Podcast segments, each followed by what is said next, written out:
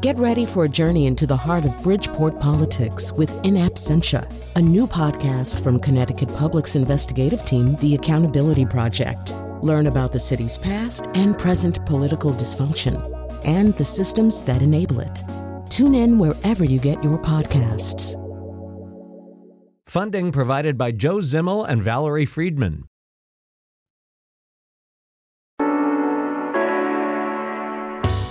This is Where We Live. I'm Lucy Nalpathanchel. We were hoping to get you good and ready for spring with today's show, and then Mother Nature decided to remind us it's still winter. So ignore the rain and the slush and think of the warmer days ahead because it's not too early to plan your spring garden. Today we're focusing on native plants. What are they, and how are they important to inc- why are they important rather to include in your landscaping? It's easy to be attracted to the colorful traditional plants found in the garden departments of big box stores, but which native plants could complement the garden you've already started? Globe Pequot Press in Guilford, Connecticut has published a new book that can help you figure out what native plants will work where you live. Co authors Mark Richardson and Dan Jaffe are with us this hour to talk about their book, Native Plants for New England Gardens, and answer your questions. Here's the phone number 860 275 7266. Email where we live at WNPR.org. Find us on Facebook and Twitter at Where We Live. Now, joining us from the studios of WGBH in Boston, Mark Richardson is director of the Botanic Garden at the New England Wildflower Society. Dan Jaffe, propagator and stock bed grower for the New England Wildflower Society, also photographer for this book that they co authored. Mark and Dan, welcome to the show. Thanks a lot. Yeah, Happy thank you here. so much for having us. I'll start with you, Mark. Tell us about New England Wildflower Society and how both of you decided to work on this book. Sure, yeah. Um, really happy to be here. Thanks for having us. New England Wildflower Society is uh, really the nation's oldest plant conservation organization. We've been around for about 118 years altogether. We're, uh, we're really focused on conserving and promoting native plants in a lot of different ways. We work with um, state agencies all throughout New England. Um, to you know preserve and protect uh, rare and endangered species, and we also try to inspire people to use more native plants in their own gardens at home. Uh, we have a botanic garden called Garden in the Woods in Framingham, Massachusetts. It's about um, 45 acres altogether, and a series of really beautiful naturalistic landscape display gardens, uh, primarily focused on, on native plants in the landscape. Um, we also grow a lot of plants um, from wild collected seed uh, at our nursery called Nasami Farm out in western Massachusetts. Um, and I, I, think the book is really an extension of the work that we do at the Botanic Garden um, and also through the nursery. We're you know, really trying to get people excited about using native plants in their own um, home gardens. Natives are, you know, really beautiful. Uh, I think that's the first thing that we really try to remind people or, or try to emphasize with people. Um, and they're also very supportive of local ecosystems. We've done a, a past show on seed banks. I understand New England Wildflower uh, Society is working on a, a, a program to help bank the seeds of endangered plants. Yeah, that's right. We are the region's seed bank. So we work with um, a team of hundreds of volunteers um, and all the state agencies, the natural heritage programs in each each um, state, to set priorities for monitoring rare populations um, and really trying to figure out which ones need to be preserved in in uh, long-term cold storage in our seed bank. So we have you know hundreds of collections of uh, of seed that we make each year um, and bring that germplasm, that material back, so that if uh, you know it's really an insurance policy against um, the decline or the disappearance of, of rare species in our region. Uh, Dan, when we talk about native plants, uh, tell us more about what we mean when we say that, and some and how you got started at at uh, the the uh, Wildflower Society. Sure. Um, well, I'll start with the easy one, uh, kind of how I got started. The the how to define native. We could have written a whole book just on that. Um, I, I I came down from Maine, um, having actually originally grew up in Connecticut. Um, I was working up in Maine at a local nursery, and I was, uh, you know, pretty much kind of in, in the world of standard horticulture. Um, I was looking to kind of expand a little bit. I had just started getting into native plants, and I heard about this cool place called Garden in the Woods and how they had internships. And I headed down there for what was supposed to be a six month internship. And eight years later, I'm still there, and I've gone from kind of intern to job and job to career. And just kind of haven't left. Um, every time I even think about going somewhere, some cool new project comes up, like writing a book or you know other similar sort of things. Um, so there's the easy question. The the tough one is how we kind of define a native. Um, this I've, I've got literally an entire lecture on defining native, and at the end, I don't know if we're any closer to coming up with a good solid definition. There's there's a lot of kind of nuances involved, but the, the basic idea is that these are plants that are indigenous to the area that we're talking about. Um, and you need to define that area. Um, just to say a plant is native doesn't really mean anything unless, um, in our case, we're talking about native plants of New England. Um, and even that is kind of a little tricky because New England is a is a political line. You know, our states don't really matter to plants much. It's it's not like you've got you know the Republican plants up in Maine and the Democratic ones down in Connecticut. You know, it's it so plants are much more interested in in rainfall patterns and hardiness zones and you know kind of soil geology. And all of those characteristics go into creating something we call the ecoregions. Um, the ecoregions are based on all these kind of natural factors, and that's how we define native, at least from a geographic scale. Um, it makes a lot more sense, and it actually takes a lot of guesswork out of kind of picking plants and, and gardening. Um, we were just talking the other day about how we haven't actually checked hardiness zone on any of the plants we worked with in a long, long time because when you work with native plants, you automatically know that they're hardy. It's it just kind of simplifies things. Um, the next piece of it is defining time. Um, which is always tougher. The, the simple answer is we say native plants are, are plants that are naturally occurring pre European settlement. Um, it's kind of a, a, line in the sand, and it's it's comes with some you know benefits and some troubles. Um, but the basic idea is that if you're talking about pre-European settlement, you're talking about plants that that didn't come across an ocean on you know a ship. They're they're plants that that were moved around on much more kind of uh, natural local levels, and so that kind of native value that is inquisitive in these plants really holds true. Um, a plant coming from Europe doesn't have nearly the same value as a plant coming, say, from Connecticut up into Maine, um, and that's where kind of that's how we've simplified native at least to a working level. Now, Dan, you mentioned ecoregions. Uh, you have a map in your book. Again, we're talking about uh, native plants for New England gardens. This is a new book by co authors Mark Richardson and Dan Jaffe, who join us today from the studios of WGBH in Boston. Uh, what ecoregions are in Connecticut? So Connecticut is is well, there's I guess you'd say there's two ecoregions in Connecticut. Um, it's mostly dominated by the northeastern coastal zone, which is probably about three quarters of the state. Um, but you also um, in the north kind of western part of Connecticut, you get a kick of the the northeastern highlands, which runs kind of um, north throughout New England into Canada even. Um, and so when we're um, when we're kind of talking about native plants, we, we found that the best thing to do isn't to tell people what to plant, but better to kind of give them all the information that they could use themselves. Um, so at, at, Garden in the Woods, for example, we're a regional organization, and we define native based on all five ecoregions of New England because we're a New England organization. Um, my garden, you know, in in a western kind of central Massachusetts, if I want to really define native, I'm probably just working out of just the northeastern coastal zone, which is you know my my local ecoregion. Um, that being said, we also try and kind of keep things much more practical for people. Um, the idea that you're somehow doing bad by planting a you know a tomato or a rosemary in your garden is is not at all necessary. Um, what we kind of go with isn't necessarily just plant natives, but plant more natives. Um, the only plants we're going to tell you not to plant are the invasive species. Other than that, we just want to see people working with these plants more often, but doesn't mean you have to uh, go excluding all the others either. Let's talk about some specifics. Uh, when I think of native plants, sometimes when I'm hiking, you may you may notice a, a, plant that you don't have in your backyard, but it's growing naturally in the woods. Uh, uh, one of the first times I saw the cardinal flower was along the Connecticut River, and it's just a beautiful uh, flower. Uh, Mark Richardson, explain to us what the cardinal flower is and and what areas are best suited for that particular plant. Yeah, so we, we have um, a couple different species of cardinal flower, really. Um, one is Lobelia cardinalis, which is our red cardinal flower. Uh, it's a beautiful native plant. It's got bright red flowers, which is kind of a rarity uh, in, in at least in our native flora.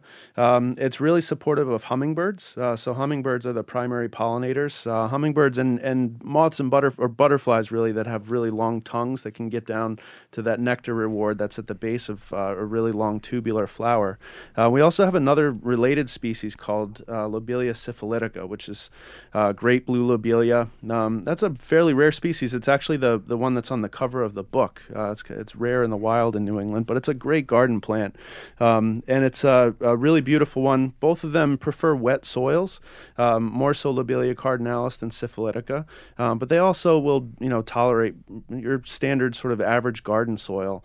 Um, definitely want full sun. And one thing that's unique about about uh, the red cardinal flower in particular um, is that it's a pretty short-lived plant. Uh, it's it's essentially a biennial, um, so it's really one that needs to seed itself around in your garden. So it's important to let it uh, complete its life cycle, meaning allow it to flower, allow it to set seed, allow that seed to spread around. Uh, otherwise, you won't really have any more cardinal flower in your garden the following year.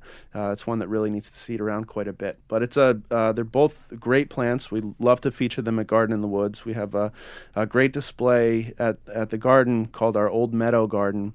Um, and last year just had hundreds and hundreds of Lobelia syphilitica uh, blooming in concert with some goldenrods and, and, uh, and some nice contrasting um, uh, other colors that were just brilliant. Just a really, really outstanding uh, display. Uh, if you want to join the conversation and ask a question of our guest today, the number 860-275-7266 as we explore uh, the importance of uh, native plants uh, in your uh, landscape. Um, I wanted to go back to to, Jan, uh, to Dan Jaffe. we were hearing Mark talk about the cardinal flower. This is a, a plant that does well in moist areas, and that hits on my next question of um, people who want to work on their gardens. They need to know about um, the type of soil they have, the how much sunlight they get. Um, what are the best ways for them to, to learn about um, the area where they live and then figure out what plants work for that particular spot, Dan?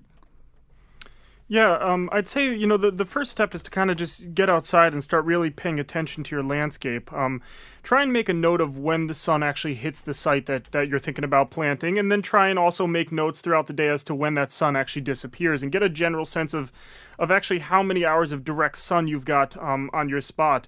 Um, the other thing that can work really wonderfully, I, I can't recommend enough um, good soil testing. It, it, doesn't need to be fancy and it's not very expensive. Um, most cooperative extensions offer soil testing, and it's literally a matter of digging up a couple, you know, things of soil, drying them out, and sending them off, and they'll tell you what is in your soil and kind of give you recommendations as to what you might want to do with your soil. Um, but the other thing that we really kind of jump on at at, um, at New England Wildflower Society is is not to fight nature. Um, the the kind of cool thing about native plants is we've got a plant that'll grow in absolutely any conditions you can think of. So uh, a lot of times when I'm talking to people who say they've got very sunny, very dry, very well drained sites, they'll immediately start thinking about you know how much compost do I need to bring in? Um, you know what sort of irrigation system should I install? How do I improve the soils? Um, and I'll immediately jump towards a, a, large range of plants that will thrive in the conditions they've got present without any need for additional inputs. Um, it's kind of the nice thing about the, the native flora. There's there's such a wide range of things that there are plants that will grow in those really sunny, dry spots. The same way there are plants that'll grow in very you know dark, acidic, shady spots. And some of them happen to be really, really cool species that don't do well in kind of what we normally think of as the good garden soils. Um, you know, one of the ones that comes up to mind for me is that there's a, an aster called stiff aster. It's um, Ionactis. Um, it's a plant that thrives in sunny, sandy sites. You see it in coastal regions. Um, I've actually got some in a meadow up the road from me that's just very, very sandy. Um, I've tried planting it in good garden soils, and it just doesn't really do all that well. Um, that being said, in the sunny, sandy sites, you've got a fabulous flower that shows up in kind of late summer, early fall, and blooms pretty much until the, the cold season really kicks in. And it's one of those few perennials that has some really nice fall color. Um, something we normally think is kind of restricted to the woody plants, but there's a couple perennial standouts for that, and this is definitely one of them. So it sounds like uh, when you know again uh, the area that you have in your backyard, what works best for it, and you can uh, pick and choose the plants uh, that don't require a lot of maintenance, it, it actually saves you on time, but also better for the environment, Mark. Yeah, absolutely. I, th- I think it's always important to choose plants for the site. Um, you know, we, we like to say that native plants are adapted to our region, and so uh, they really require fewer inputs. So less water, less fertilizer, um, you know, less of your time, less of your money, really. Um, but it, it's still important to choose plants that are adapted to the particular site conditions that your garden has. So I think Dan gave you some good recommendations about how to determine your site conditions. One of the things I would like to point out is in the back of the book, we have an appendix that has sort of our top 10 plants for uh, specific sites. So we've got a list of plants for dry sites, a list of plants for shady sites, a list for of plants for moist to wet sites. And this is really meant to be a list that you can bring to the garden center with you and say, listen, I've got a wet site. I'm really interested in these 10 plants. Uh, show me what they look like. I'd, I'd, I'd like to include them in my garden. And I think it's always important that we're choosing plants for the site rather than choosing, you know, that pretty pink flower or that, that pretty purple flower and then figuring out if it's going to work work in our garden. That's that's sort of a recipe for failure. Um, so we always try to make sure that people understand what their site conditions are before they choose plants. Uh, now, before we take a call, I was curious if you could talk a little bit more about where is the best place for Connecticut residents to buy native plants because it's so easy. Again, uh, you'll see those uh, the the colorful plants in the bigger box stores, uh, and they may not have a lot of these native species that are included in your book, Mark. Yeah, you know, it's it's funny. A, a, lot of nurseries and garden centers sell native plants without necessarily marketing them as native. Mm. Uh, I think the the prime example of this is the highbush blueberry, which you know is a really common garden plant. When people start getting into edibles, it's one of the first plants they gravitate toward, um, and it's it's a great native species, and it's it's not always marketed as such. And so, a lot of the big box stores and a lot of nurseries that don't necessarily market native plants still have a wide array of them available.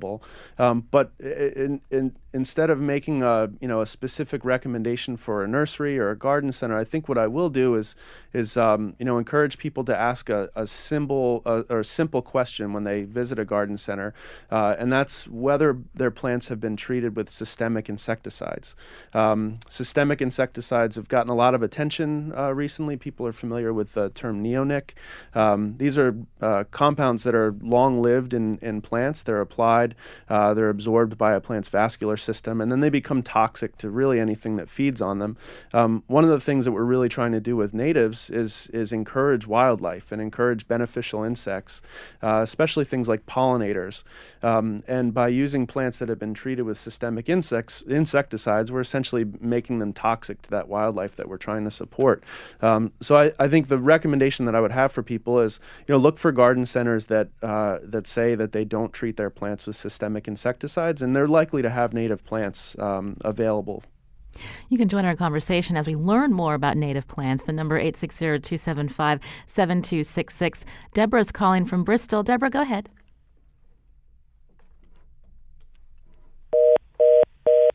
Oh, it doesn't look like Deborah's there. Uh, well, I guess we'll try to get her um, after the break. This is where we live. I'm Lucy Nalpathanchel. Uh, today we're talking with Mark Richardson and Dan Jaffe, who both work at New England Wildflower Society in Framingham, Mass. They're co-authors of this new book, Native Plants for New England Gardens. After the break, we're going to hear more recommendations from them. Also, learn more about yard and garden maintenance that doesn't require lots of mulch and expensive fertilizers. And we'll take your questions too. 860 275 7266.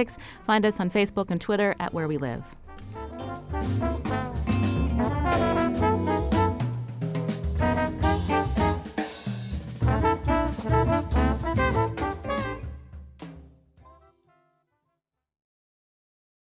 This is where we live. I'm Lucy Nalpathanchel. Have you started planting your garden? Spring is just a few short weeks away, and today we're learning about the importance of choosing native plants for your yard.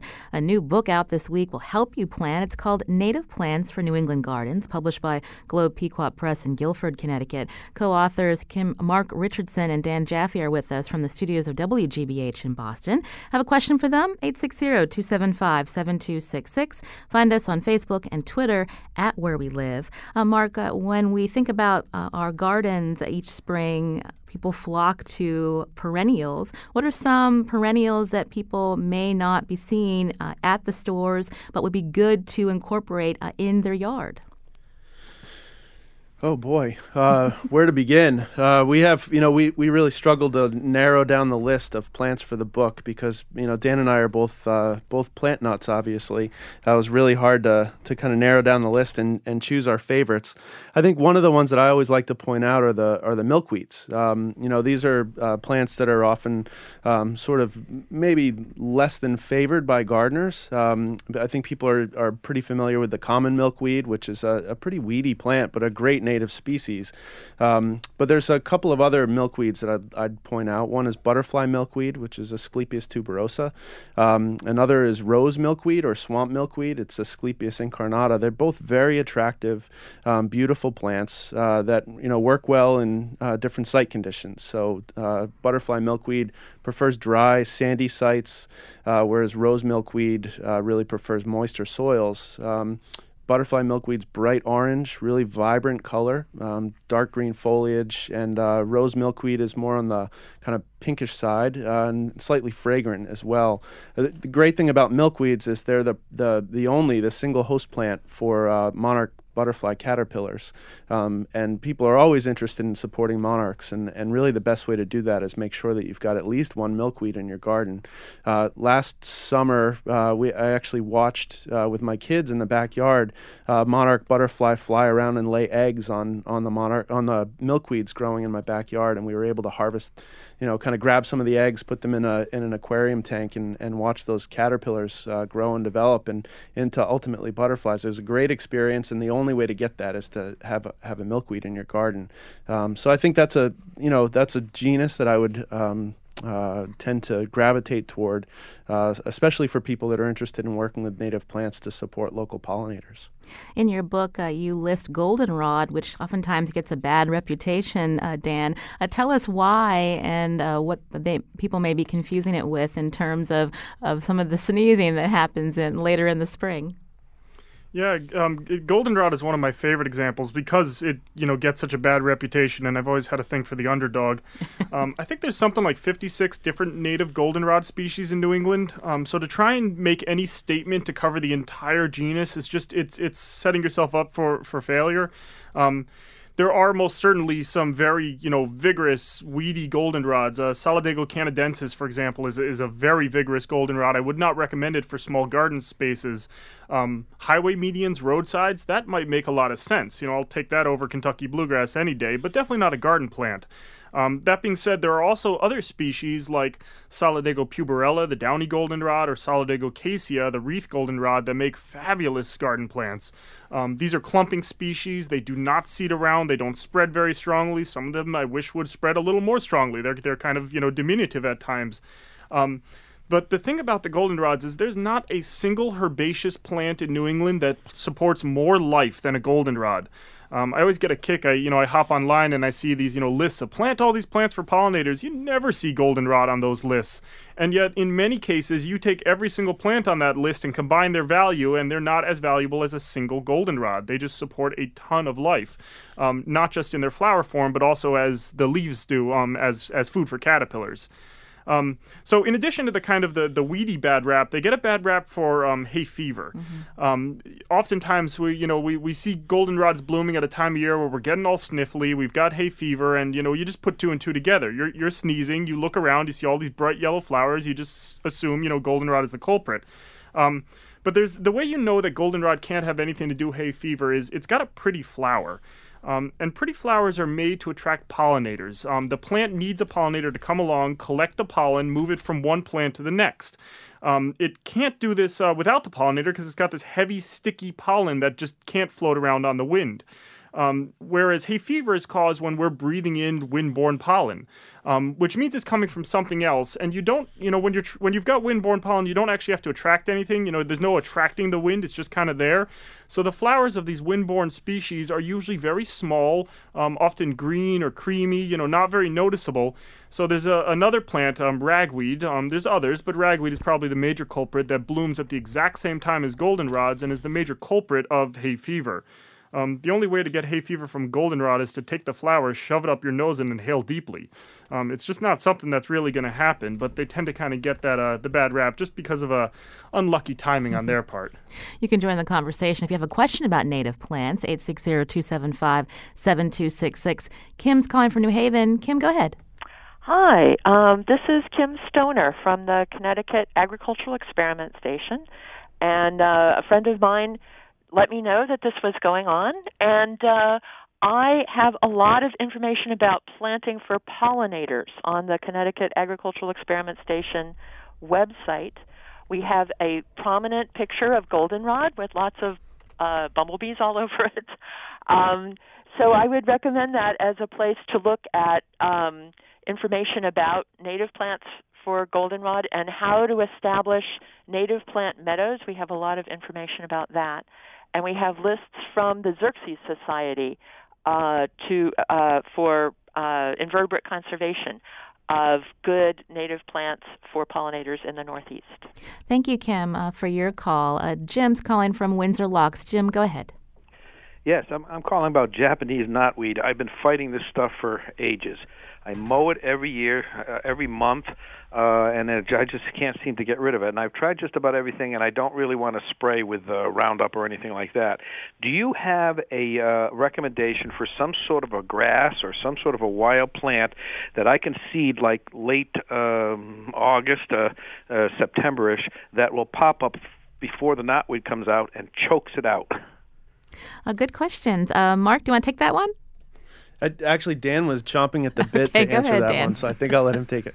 All right. Um, yeah. Well, there, so the the problem with knotweed, um, being an invasive species, it's kind of got the upper hand. Um, so uh, we don't really have any native plants that could just outcompete the invasives without some extra help on our part. Um, if we did, they they well, I don't know if they'd be invasive, but they'd be much weedier than they normally are. Um, knotweed is a, is a real pain in the butt, though. It has a way of kind of constantly coming back over and over again. Um, am I correct in assuming this is growing in a sunny site? Oh, let me let me get Jim back on the line. Jim, he was asking if it was growing in a sunny location. Oh yes, and and it's right near a, a water source, and it's it's sandy, dry soil. It's not really wet soil. Uh, it, it, that stuff likes to dry uh, uh, grow in that stuff, you know, that kind of a soil. Yeah, so one of the things that I've I actually had a patch of this stuff up in Maine at an apartment I was living at. It took me about four years to finally get on top of it and, and kill it off. And I did the same thing as you. I was I was mowing it back regularly, and it kind of kept coming back for more. I was eating as much of it as I possibly could, and it was coming back for more. I, I kept you know I tried everything, and nothing really worked until I eventually um, stumbled across this idea of solarizing, um, which I wouldn't say was a one time job, um, but with a couple of seasons of work, I got it out and it got it out fully. Um, and it doesn't require the use of any, you know, kind of um, chemical applications. Um, solarizing is, pretty much going to be using the, the power of the sun to pretty much just bake the area. And what you're looking to do is is kind of lay down some plastic sheeting on top of this stuff. Um, you're going to want to kind of do what you've been doing, um, cut it down in the the early season, and then go in there and lay some nice clear, um, as thick as you can, plastic on top of it. Um, you want to leave all the kind of stuff that you cut down right in there, and it's not a bad idea to water the site right after, you know, right before you lay it down, because you're going to want to build up a little bit of steam pressure in there. Pin down the sides and let the sun just do its work and roast away at the thing.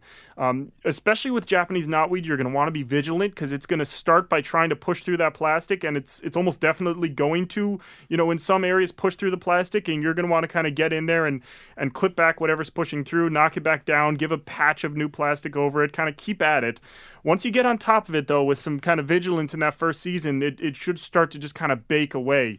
And the nice thing about um, solarizing is it does more than just kills the the upper section. It's going to get into the roots as well. Um, different you know organizations have done different tests, but you found that in, in the right conditions, you can get you know temperatures raising up into the 120, 130 degrees. Um, you know within the top couple inches of soil, and that can really do the trick. Um, the other thing I'd say is with any invasive removal that you ever do, um, you know, I, I hear a lot about people removing invasives, and, and rarely do I hear about the second part of the equation, which is once the invasive's out there, you've got to put something else in its place, preferably something strong and, and vigorous that can really act as competitive pressure to, you know, that, that one or two seeds that might have survived or the little bit of root or whatever might still be there. Um, so you know up in maine when i was working in, in a similar site it was also dry. We, we got rid of the japanese knotweed and then we went and planted staghorn sumac in there and actually undersowed it with some uh, with some goldenrods um, staghorn sumac is a is a beautiful species. It's absolutely fabulous. I, I would love this plant so much more if i could use it more regularly um, but it is a vigorous spreader. It really does want to take some space. It's probably not a great choice for you know a small garden setting but to push back against an invasive or maybe fill up a parking lot island it's a, it's a really great choice This is Where We Live. You're hearing Dan Jaffe, also Mark Richardson, both co authors of a new book, Native Plants for New England Gardens. You can join our conversation, 860 275 7266. Uh, Mark, oftentimes people are thinking about having to buy all the mulch uh, once uh, the weather gets warmer. What are some good ground covers uh, that they could be using instead? I, I thought it was interesting in your book you mentioned uh, wild strawberry. Yeah, that's a great question, Lucy. Thanks for bringing that one up. Um, I'm I'm the world's cheapest gardener. I really try to, uh, you know, do as much as I can with as little uh, a, little expenditure as possible. And so the idea of buying new mulch every single season uh, just kind of rubs me the wrong way, and it's also not the smart uh, choice for the gardener. So we always try to encourage people to find local sources of you know recycled or repurposed materials for mulch. Uh, the best mulch source to use is really shredded leaves uh, or wood chips chips. A lot of times, uh, arborists, uh, tree crews are looking to get rid of uh, wood chips, uh, and they're more than happy to dump wood chips in your driveway and not charge you anything for it. So let those age a little while before using them. Um, it's a great source of mulch. But really, what people ought to be doing in their gardens is not thinking about mulch as a you know sort of aesthetic piece of the garden, um, but really thinking of it as a functional piece. You know, it's there to to uh, keep weed seeds down, retain a little bit of moisture, um, eh, but really kind of hold the ground until uh, the, the, the plants in your garden actually have a chance to kind of rise up through the soil and then cover the ground uh, themselves. And so, you know, one thing to really think about is using ground covers, uh, as you mentioned, as a, as a mulch alternative.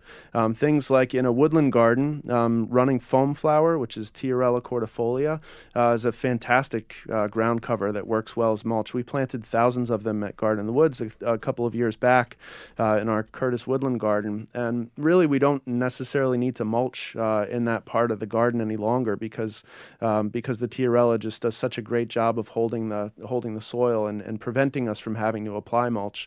Uh, wild strawberry that you mentioned is a really fantastic ground cover. Uh, it's a pretty vigorous um, plant. It spreads pretty you know pretty wildly, um, but it's a, a really good alternative to sort of the traditional American lawn.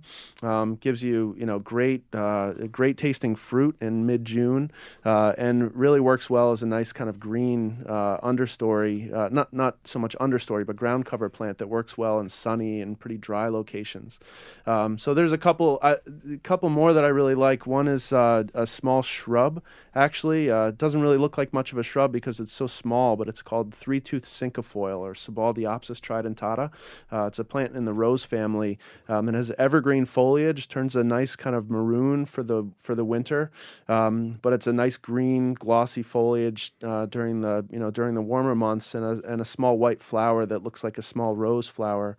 Um, that plant's great for sunny, dry locations, especially along the edges of driveways where it can get you know pummeled with a, a little bit of salt spray um, from the plow over the winter, and it doesn't really mind uh, the salt spray at all. So that's that's another one that I really like. Uh, so wild strawberry, you know, Sibbaldiopsis, the three-tooth cinquefoil, um, and Tiarella cordifolia. Just a short list, um, but there's you know dozens more that I could I could mention. Uh, Rick's calling from South Windsor. Rick, go ahead. Hi. Um, yeah, I was uh, really intrigued by your uh, talking about milkweed. Um, and I'm wondering, I was always taught that milkweed is the devil, so you you don't want to ever have that. But my question is, uh, I've never seen that in a garden center, and I'm wondering if I couldn't find it there, could I get uh, could I grow it from seed? And where to get the seeds. Then my other quick question is, I've seen uh, termites, um, and I use black mulch, uh, unfortunately, but I've seen termites, and I'm wondering if there's any mulch that's more or less susceptible to that. Thank you for your question. Dan, do you want to take that one? Yeah. Um, so milkweed is one that um, so the the kind of idea that milkweed is the devil probably comes back from a specific species, Asclepias um, syriaca, which is the common milkweed. I'd, I'd, hardly call it the devil, but it is most certainly the, the kind of the bad boy of the group. It is it's a vigorous spreader. It's a strong spreader. When you walk into a field and see thirty thousand milkweed, you're almost definitely looking at Asclepias syriaca. Um, I've always thought of it as a good plant for those roadside conditions or abandoned lots or, or areas where you're just having trouble growing other things. But as far as a, a delicate garden plant, there's other species I would jump at first. And those other species are starting to show up at nurseries. Um, there are two that Mark already mentioned Asclepias tuberosa, the butterfly milkweed, and Asclepias incarnata, the rose milkweed. We've got about five more species that are native in New England, but none of them are common. Most of them are actually quite rare. Um, but those two species are starting to show up in nurseries, and they're well worth searching out for. Um, the other thing I'll talk about kind of on the nursery side of things is nurseries are businesses. Um, they'll respond to the questions of their, their clientele. So if you're looking for things like milkweed and having trouble finding them, you know, let them know you're looking for them because if they don't have them, there's a decent chance they can get them. And if four or five people start asking for them, they're going to get them in because it's a good business move. Um, as as far as growing them is concerned, um, so the, the the good side and the bad side is there's you know the good side is there is one species that's quite easy to grow from seed. The bad side is it's the one that you might think of as the devil. It's the one that spreads very vigorously. So if you've got a spot for a strong spreading plant, you can just order Asclepias syriaca seed, just throw it down on the landscape, and it's going to germinate and grow, and you're going to have a nice patch of the stuff.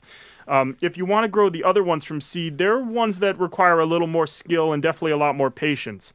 Um, they're they can be difficult to grow and they're definitely difficult to transplant. They're ones that are best grown, um, best purchased as an established pot and then planted in the garden versus trying to grow yourself.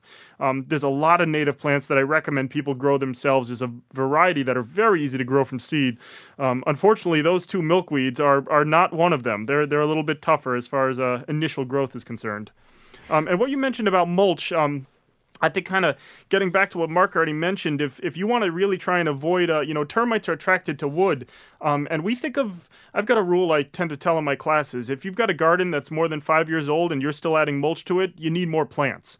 Um, we, we think of mulch as a good temporary solution to the problem that occurs in early gardens. But as your garden is maturing, I mean, who ever got into gardening for love of mulch? Um, we, we use plants pretty much as living mulch all the time, and, and living plants are not going to be nearly as attractive to termites as, you know, a whole bunch of wood chips on the ground. Well, we're getting a tweet from a listener uh, who wanted us to highlight that the value of natives to increase biodiversity in city parks. Residents can ask municipalities to add wildflower meadows and native shrubs can reduce mowing costs.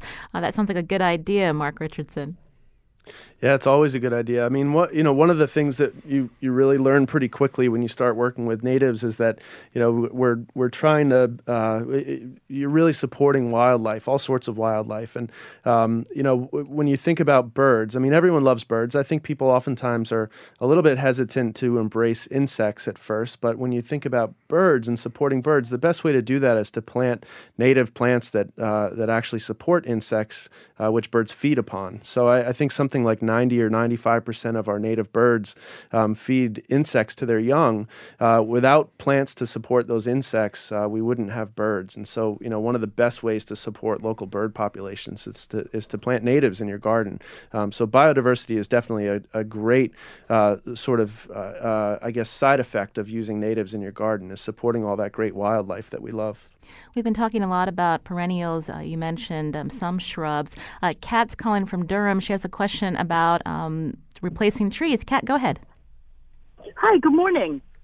Go ahead. I have a question about we've lost a lot of trees around our area in the last few years with storms, and we're looking to grow faster growing trees to replace all of those trees. Do you have any suggestions? Thank you, Kat, for your question. And you do uh, tackle this in the book as well. Again, we're talking about native plants for New England gardens with co authors Mark Richardson and Dan Jaffe. Uh, Dan, do you want to take this one? Sure. Um, you know, fast growing trees are something that we tend to kind of get a lot of because, you know, oftentimes when people are asking us about it, they're just starting to plant, and the idea of a six inch tree is not nearly as appealing as a 60 foot tree. Um, a couple I'll quickly mention that I'd say just kind of look up on your own because I got more interesting ones to, to really talk about is um, red maple, Acer rubrum, our native red maple. It's not that red leaf thing that you see around, but one that turns vibrant red in the fall. Definitely a faster growing tree. Um, one that's really not common on the landscape, but I think should be, um, is our native black willow. Um, again, it, not to be confused with the weeping willows that you see around that are kind of a, a naturalized non-native, but the black willow, which is is um, a nice kind of loose, soft texture. One that I'll kind of go into on a bit, though, that I really like is our, our native tulip tree. Um, this is a really fun species. It's one that actually grows so darn quickly down south that it's it, it, it almost you know becomes a problem that it grows so quickly that it can kind of get in the way of things. But the nice thing about working with it in New England is it's slowed down pretty much to the perfect level. Um, you know we're cool enough and the conditions are just right up here where it, it grows quickly but not too quickly. Um, it'll eventually get very, very large, but it, you know, it kind of grows up to a nice mid-sized tree pretty quickly and then starts slowing down after that. It's got a flower that's got um, the flower is similar in color to the tulip, but I think the real the idea of tulip tree in a name comes from the shape of the leaves. Um, if you were to take a typical tulip flower and, and put it onto kind of a 2D drawing, you've got the shape of the tulip tree um, leaves which, as far as I'm concerned, means you've got a tree that's interesting texturally before the flowers even are produced, and in this case, after that. Um, but then you get the added bonus of, of these really kind of nice yellow to orange flowers that come later in the season. Um, it's a host plant for a couple different caterpillars. It's absolutely beautiful, and it's definitely one of the faster growing trees in our in our flora. That's Dan Jaffe, also with Mark Richardson from the studios of WGBH in Boston, co authors of the new book Native Plants for New England Gardens. We're going to continue to talk with them after the break, and we're going to speak with a master gardener from the UConn Extension Program who's going to talk about even if you don't have a big yard or a lot of space, you can still think about incorporating native plants uh, where you live. Uh, more after the break. This is Where We Live.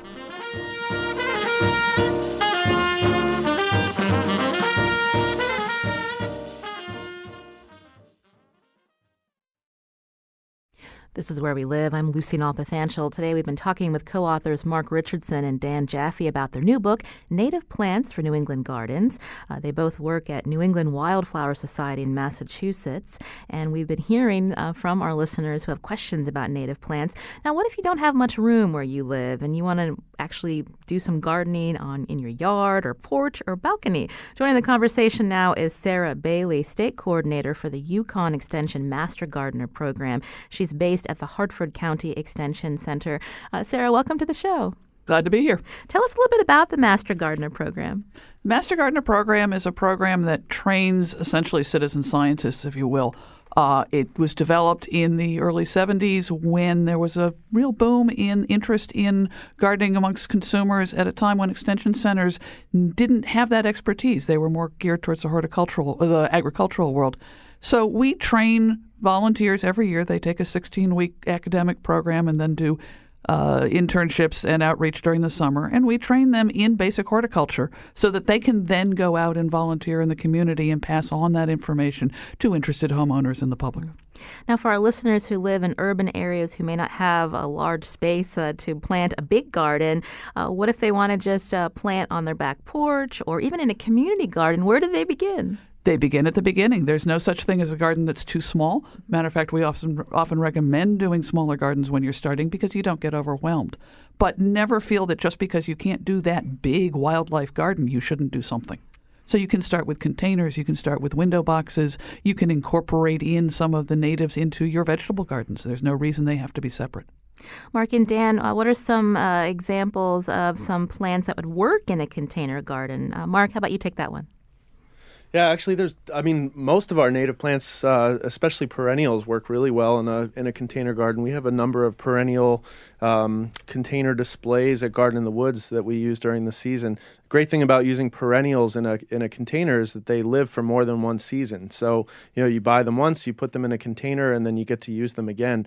Uh, there's a an image in the book of a plant called Thalictrum thalictroides in a container. It's not one that's typically found in containers, but it works really well. Uh, it's a nice display, has a great little uh, pink flower, and uh, works very well. So I, I, think a lot of the herbaceous, you know, perennials um, in the book, and a lot of the ferns as well, uh, would work really well in, in containers. There's really no reason um, not to use any of the uh, species that are that are in the book in a in a container garden. Most of them would work great. I'm glad you brought up ferns. Uh, Sarah, what are some of your favorites? There's so many varieties. Oh, there are just so many out there. Hay scented fern is certainly one of the ones that I love. Uh, autumn fern is another one. What I love are the plants, whether they're ferns or otherwise, that have great foliage texture. We sometimes get really hung up on color whereas it's the foliage, the shapes, and the and the formations and the textures that really can make an interesting container. Like, um, give us an example. Uh, well, I think Dan already mentioned uh, Tiarella foam flower, which has just a wonderful little leaf to it. Uh, that's probably one of my favorites, along with some of the ferns. Michael's calling from Avon. Michael, go ahead with your question. Um, yeah, I plant a vegetable garden every year, and I was wondering if there's any uh, vegetables that are native to this area. Sarah, go ahead. Good question. Um, Besides blueberries? Besides, well, blueberries are fruits, so let's let's get technical here. Um, certainly, probably there are some native versions of some of the root crops, but you know, on the top of my head, I can't come to that one. Um, I got a couple I could throw in if you'd like. okay, go it. ahead, Dan. Um, I, I, actually teach a lot of urban um, edible gardening classes, and we tend to focus on. I, I'm honestly, I'm not a very good vegetable gardener, so I focus on things that people aren't already growing. Um, one of the ones that's kind of starting to reach people more regularly are uh, ramps, Allium tricoccum. It's a, a, kind of specialty crop. It's not an easy one to grow, but it is one of the tastiest plants in. I would argue one of the tastiest plants in the world. It's a native onion species that is is really absolutely wonderful in flavor. Um, fiddlehead ferns are ones that are, are becoming more and more popular.